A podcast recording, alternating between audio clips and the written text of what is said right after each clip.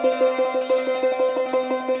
เรื่องที่หนึ่งร้อยสี่สิบสามวิญญ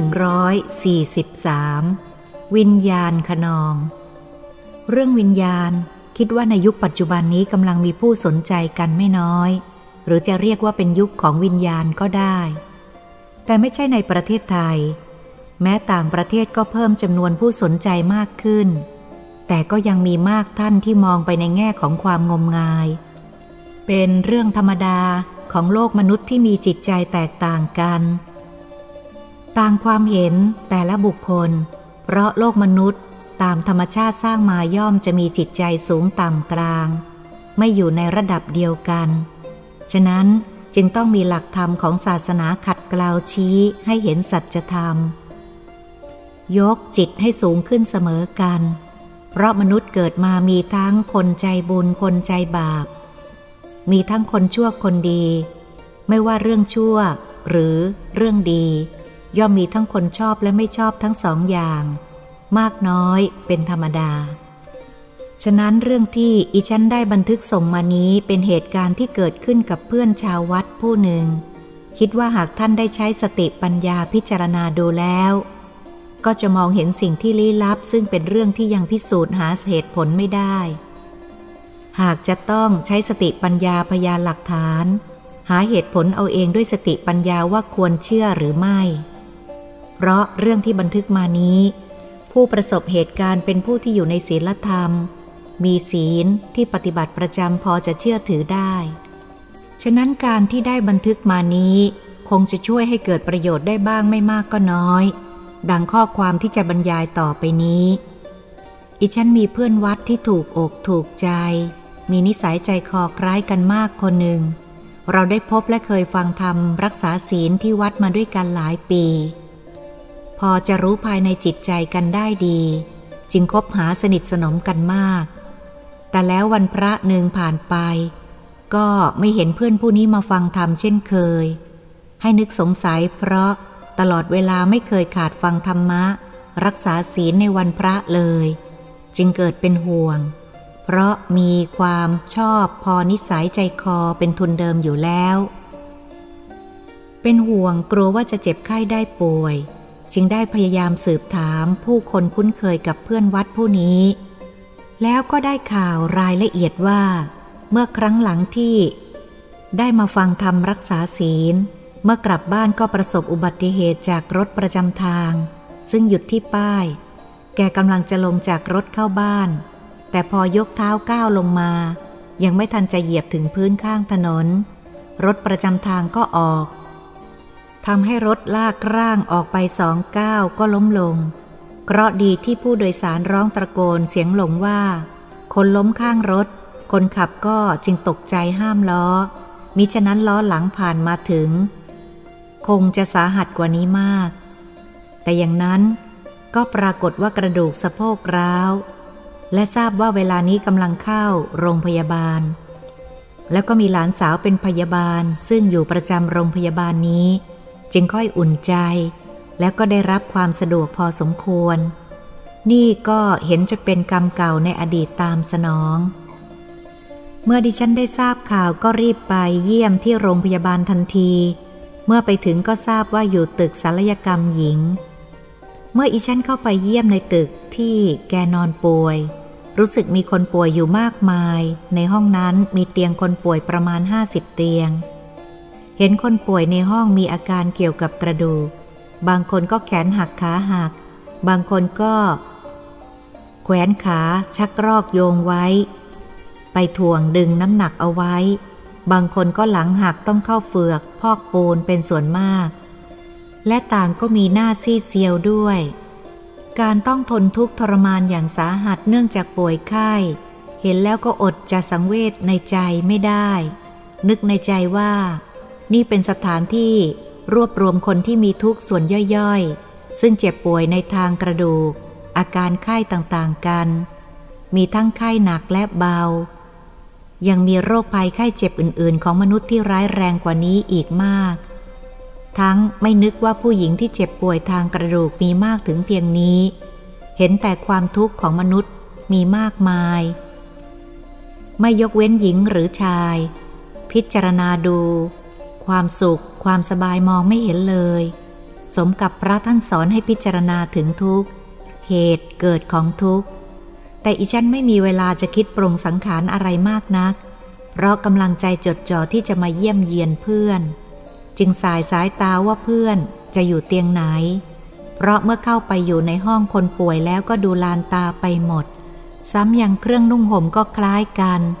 ก็ได้แต่พิจารณาถึงรูปร่างหน้าตาเท่านั้นได้ทราบว่าแม้จะมีเงินเสียเพื่อจะอยู่ห้องพิเศษก็ไม่มีหวังเพราะห้องพิเศษมีจำกัดและหาว่างยากต้องจองคิวคอยกันนานถ้าไข้หนักก็ไม่ทันได้อยู่ห้องพิเศษจึงต้องอยู่ในห้องรวมคนไข้เป็นหมู่เป็นพวกเมื่อพบเพื่อนนอนอยู่บนเตียงเกือบสุดมุมห้องสังเกตดูหน้าตาไม่เหมือนคนป่วยเพราะยังแจ่มใสไม่ซีดเซียวเหมือนคนไข้ทั่วไป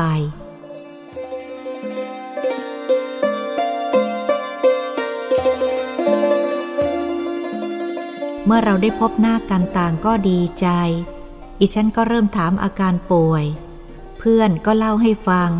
เริ่มแต่ตกรถและเล่าต่อเมื่อมาอยู่โรงพยาบาลว่าเมื่อหมอตรวจดูและฉายเอ็กซเรย์ดูก็เห็นกระดูกสะโพกร้าวจะต้องเข้าทำการผ่าตัดเพื่อนก็ตกใจยินยอมเวลานี้เพียงแต่รอเวลาที่จะเข้าห้องผ่าตัดเท่านั้นเมื่อเราได้สนทนากันพอสมควรแก่เวลาที่ทางโรงพยาบาลจำกัดอนุญาตให้เยี่ยมแล้วอีฉันก็ได้ลากลับวันต่อมาอีฉันก็ไปเยี่ยมอีกครั้งหนึ่งคราวนี้อีฉันทราบจากโรงพยาบาลว่าแกกลับบ้านแล้วและกลับอย่างกระทันหันก็นึกแปลกใจตกลงอีฉันจะต้องตามไปเยี่ยมที่บ้านเมื่อพบเพื่อนที่อยู่ที่บ้านก็ถามว่าทำไมจึงรีบกลับบ้านล่ะผ่าตัดเรียบร้อยแล้วหรือก็ได้ยินเสียงตอบอย่างไม่สบายใจนักว่ายังและจะไม่มีการผ่าตัดอีฉันถามว่าอ้าวแล้วทำไมไม่ผ่าตัดให้หายเรียบร้อยเสียก่อนล่ะเพื่อนจึงได้เล่าเรื่องเหตุการณ์ที่เกิดขึ้นในโรงพยาบาลให้ฟังว่าวันนั้นหลังจากที่อีฉันเยี่ยมกลับมาแล้วในคืนวันเดียวกันเขาหามผู้หญิงจีนสูงอายุคนหนึ่งเข้ามาในห้องคนป่วยทราบภายหลังว่าแกหกล้มสะบ้าหัวเข่าหลุดแกเจ็บปวดร้องครวญครางพอยกร่างแกขึ้นบนเตียงที่เขาเตรียมไว้แล้วเขาก็เอาผ้ามัดตีนแกติดไว้กับเตียงเพื่อป้องกันแกพลิกขาหญิงจีนผู้นั้นก็นอนกระสับกระส่ายหลับๆตื่นๆเห็นจะเป็นเพราะปวดเข่าก็ได้แต่แล้วไม่นานนักแกก็ได้ร้องโวยวายลั่นจนสุดเสียงด้วยความหวาดกลัวเหมือนเห็นภาพที่ตื่นเต้นตกใจปากแกก็ตะโกนออกมาว่าผีผีไปไปทำให้คนไข้ที่กำลังหลับสะดุ้งตกใจตื่นงอหัวขึ้นมาดูว่ายายซิมคนนี้แกเป็นบ้าหรือเพ้อเพราะพิษไข้พยาบาลกลัวจะทำให้คนไข้ในห้องตื่นเต้นในเสียงรบกวนของยายซิมควรให้แกสงบสติอารมณ์พยาบาลก็จัดการฉีดยาระงับประสาทให้แกนอนหลับแล้วไม่ช้ายาออกฤทธิ์ทำให้ยายซิมนอนสงบได้ไม่โวยวายและหลับไป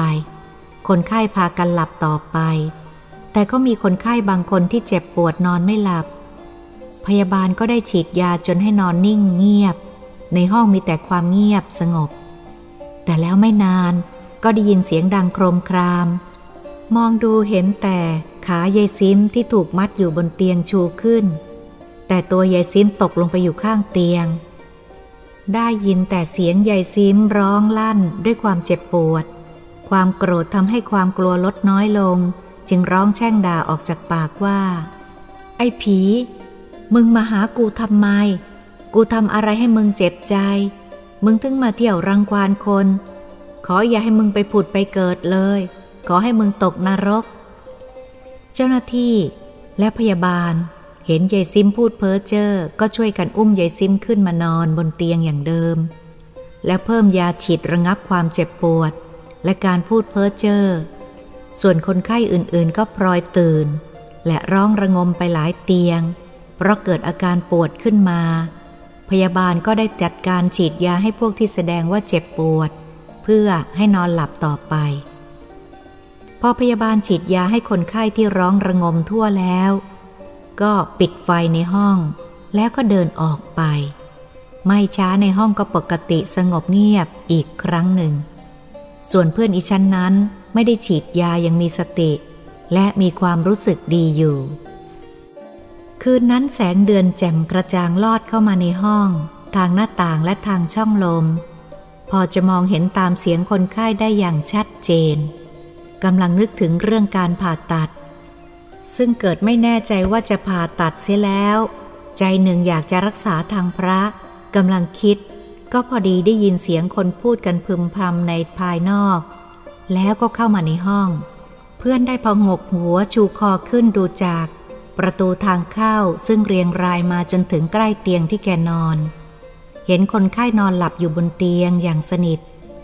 เห็นจะเป็นเพราะฤทธิ์ยาฉีดทำให้คนไข้หลับเหมือนตายเห็นคนหมู่หนึ่งประมาณห้าคนกำลังเดินมาทุกคนใส่เสื้อสีขาวกางเกงขาวทำให้คิดว่าคงจะเป็นหมอมาเที่ยวตรวจดูคนไข้แต่ทำไมจึงไม่เปิดไฟให้สว่างแต่ก็ไม่ได้คิดสงสัยว่าจะเป็นผู้อื่นเพราะข้างนอกห้องมีพนักงานและพยาบาลอยู่เวรกันหลายคนคงจะไม่ปล่อยให้คนนอกเข้ามารบกวนคนไข้ยามค่ำคืนเช่นนี้เป็นแน่แต่เมื่อเห็นพวกเขาเหล่านั้นเดินไปเตียงโน้นเตียงนี้ซึ่งมีคนไข้กำลังนอนหลับสนิทในห้องนั้นเห็นจะมีเพื่อนอีชั้นคนเดียวที่ยังไม่หลับซึ่งผงกหัวขึ้นตาคอยจ้องดูและก็ชักเกิดสงสัยขึ้นมาว่าพวกใส่เสื้อสีขาวกางเกงขาวพวกนี้เป็นใครเข้ามาในห้องนี้ได้อย่างไรปฏิกิริยาท่าทางพิจารณาดูแล้วว่าไม่ใช่พวกหมอเพราะพวกนี้จับแขนขาพวกคนไข้ที่กำลังหลับสนิทขึ้นมาแล้วก็เหวี่ยงลงไปอย่างไม่ปราณีแล้วก็มองไปที่เตียงโน้นเตียงนี้ทำท่ากิริยาเช่นเดียวกันซึ่งหมอเขาจะไม่ปฏิบัติต่อคนไข้เช่นนั้นเป็นอันขาดทำให้เพื่อนอีชั้นนึกกลัวว่าพวกนี้คงจะเป็นพวกปล้นหรือพวกขโมยคอยมาขโมยเงินคนไข้ที่กำลังหลับสนิททำอย่างไรก็ไม่ตื่นยิ่งนึกก็ยิ่งกลัวมากขึ้น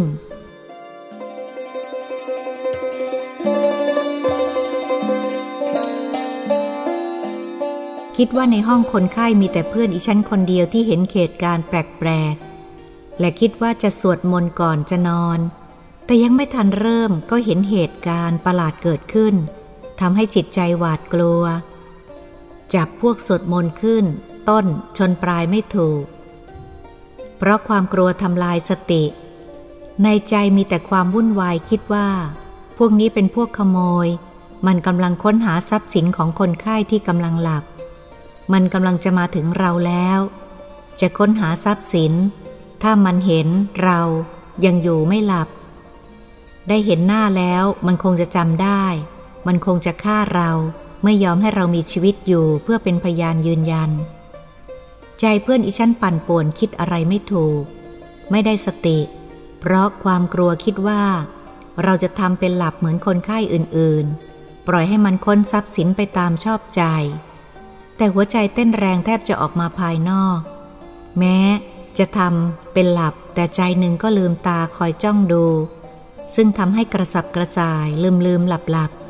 จิตก็ไม่ปกติกลัวก็กลัวอยากเห็นก็อยากเห็นจะได้รู้ว่ามันเป็นใครมันทำอะไรแม้ในห้องจะปิดไฟหมดแต่แสงจันทร์ที่ส่องเข้ามาทางหน้าต่างก็สามารถจะเห็นได้ชัดเจนคืนนั้นจำได้ว่าเป็นคืนวันเพ็ญสิบห้าค่ำประมาณราวสี่ทุ่มกว่าคงไม่ช้าหรือเร็วกว่ามากนักความทุรนทุรายในจิตใจมากนักหลับตานิ่งไม่ได้นานก็ต้องลืมตาขึ้นดูเห็นมันเข้ามาใกล้ทุกทีนึกในใจว่าแย่แล้วถึงคราวอับจนลืมตาอีกทีก็เห็นมันกำลังจะเข้ามาใกล้เตียงได้พิจารณาดูว่าพวกนี้มันเป็นใครกันแน่ทำจิตให้ปกติให้มีสติแล้วจ้องดูเมื่อแน่ใจว่าพวกเหล่านั้นเป็นใครที่ไหนก็เห็นได้ชัดนั่นไม่ใช่หมอไม่ใช่ขโมย พวกนี้เคยเป็นคนไข้ชายเพราะใส่เสื้อผ้าดิบของโรงพยาบาลทุกคนรูปร่างผอมโซเหลือแต่หนังหุ้มกระดูกแต่ทำอะไรว่องไวไม่สมกับสังขารที่ผอมแห้งเหมือนผีตายซากเลยยิ่งพิจารณาก็ยิ่งเห็นชัดยิ่งมองดูดวงตาบนใบหน้านั้นเหมือนยิ่งลึกลงไปในเบ้าอย่างน่ากลัวสีหน้าไม่มีเลือดเหมือนกระดาษฟางเห็นแล้วเหมือนซากศพตายแล้วเดินได้ยิ่งดูก็เห็นปากหุบลงไปสองข้างแก้มตอบลงยิ้มเห็นแต่ฟันเห็นชัดแล้วก็สะดุ้งตกใจกลัวและตื่นเต้นใจนึกรู้ว่าพวกนี้ไม่ใช่คนเป็นผีแน่ทันใดที่รู้ว่าเป็นผีใจก็หายวูบหนึ่งขนลุกหนาวสั่นแล่นเข้าไปถึงขั้วหัวใจต้องทำจิตให้สงบเจ้าปีศาจตนหนึ่งตรงเข้ามาที่เตียงเพื่อนดิฉันซึ่งกำลังตัวสั่นจิตยังไม่สงบนึกถึงบทสวดมนต์ไม่ออกเพราะลืมหมดด้วยความตกใจกลัวจำไม่ได้ว่าขึ้นต้นอย่างไรขึ้นไม่ถูกทันใดนั้นผีตนนั้นก็เดินเข้ามาถึงเตียงเอามือทั้งสองเท้าที่ขอบเตียงยื่นหน้าถามว่ากลัวมากหรือเพื่อนอีฉันไม่สามารถพูดจาโต้ตอบได้เพราะความตื่นเต้นตกใจมากจนเสียงพูดไม่ออกจากปากเหมือนติดอ่างเพราะกำลังทำจิตแต่ยังไม่พอทันใดนั้นเตียงที่เพื่อนนอนก็เอียงไปเอียงมาแทบจะเทตัวหลุดลงจากเตียงเกิดความรู้สึกได้ทันทีว่าพวกนี้เป็นวิญญาณมาแสดงอำนาจกิริยาท่าทางให้หวาดกลัวทุกสิ่งในโลกมนุษย์สิ่งใดถึงที่สุดแล้วก็จะเข้าสู่ปกติเมื่อเพื่อนทำสมาธิแช่อำนาจจิตบังคับความกลัวก็ลดลงเพราะเคยศึกษาธรรมมาก่อนทำให้เพื่อนอีฉันกลับได้สติขึ้นมาความกลัวค่อยๆลดเบาลงเบาลงเกิดความกล้าขึ้นมาแทนที่จึงได้นึกในใจว่าผีตนนี้เป็นอะไรตายนะอยากรู้จริงทันใดนั้นเหมือนวิญญาณตนนั้นจะรู้ความคิดนึกภายในใจได้จึงหันมาพูดว่าอยากรู้ว่าตายเพราะอะไรหรือจะบอกให้ก็ได้ว่าเราตายเพราะถูกรถชนเพื่อนอีฉันได้ยินเช่นนั้นก็หยุดนึกหยุดคิดทันทีนึกว่าเพียงคิดในใจเท่านั้นวิญญาณนั้นก็รู้แล้ววิญญาณนั้นยังหันมาพูดต่อไปว่ายายซิมคนนั้นพลางชี้มือไปที่เตียงยายซิมนอนแล้วพูดต่อไปว่ามันออกชื่อกูมันด่ามันแช่งพวกกูปากมันจัดพวกกูเลยจับมันโยนลงมาจากเตียงเล่นอีกสามวันจะพามันไปเที่ยวกับพวกกู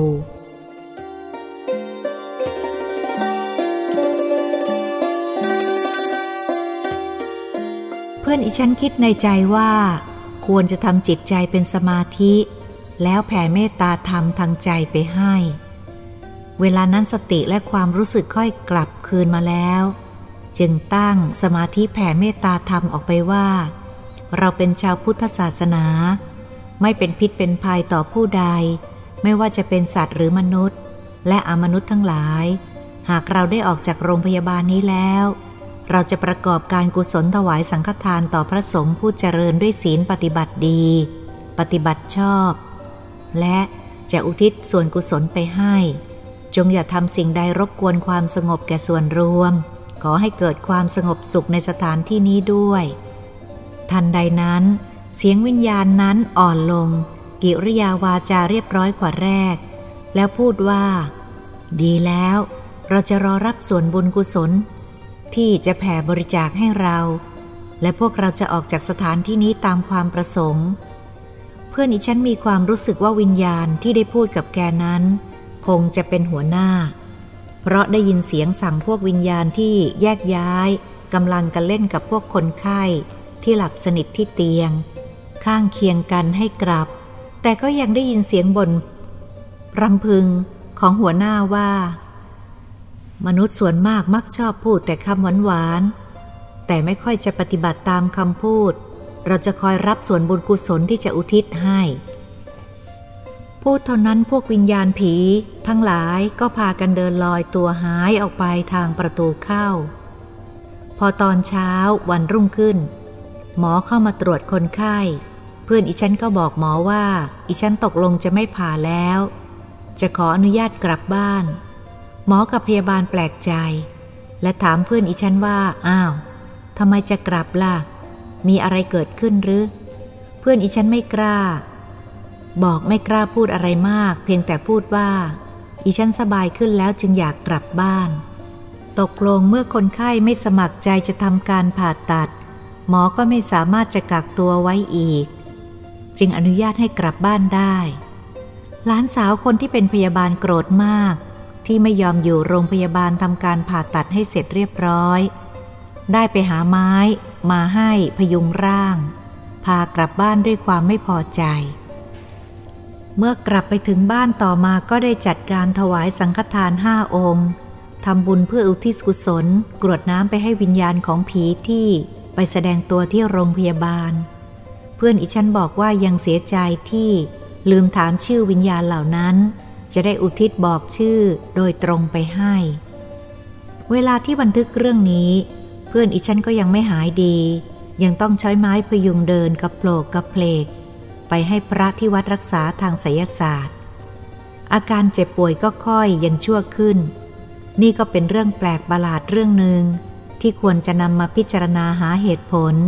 คิดว่าคงจะมีประโยชน์สำหรับผู้ที่กำลังศึกษาเรื่องวิญญาณบ้างไม่มากก็น้อย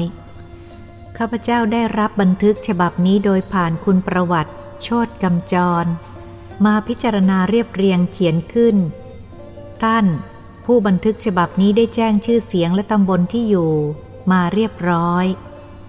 ข้าพเจ้าเห็นว่าบางอย่างไม่บังควรที่จะนำลงให้ชัดเจนเกินไปอาจไม่เหมาะสมกับเรื่องเช่นนี้ขอให้ผู้รู้แต่เพียงสิ่งเหล่านี้ได้เกิดขึ้นมาแล้วการจะเชื่อหรือไม่เชื่อแล้วแต่ท่านผู้อ่านจะพิจารณาดูเองเพราะสิ่งเหล่านี้เป็นเรื่องลี้ลับมหัศจรรย์ซึ่งหาเหตุผลให้ชัดเจนอย่างวิทยาศาสตร์นั้นไม่ได้แล้วแต่ผู้อ่านจะคิดและพิจารณาดูว่าจะอ่านเป็นเรื่องสนุกสนานตื่นเต้นหาสาระไม่ได้หรือจะอ่านเป็นเรื่องพิจารณาหาเหตุผลก็ได้แล้วแต่บุคคลที่จะนึกคิดข้าพเจ้าไม่อยากให้ท่านเชื่อหรือไม่เชื่อเรื่องเช่นนี้อย่างน้อยก็คงเป็นประโยชน์ที่จะได้รับคือความเพลิดเพลินและตื่นเต้นบ้างพอสมควร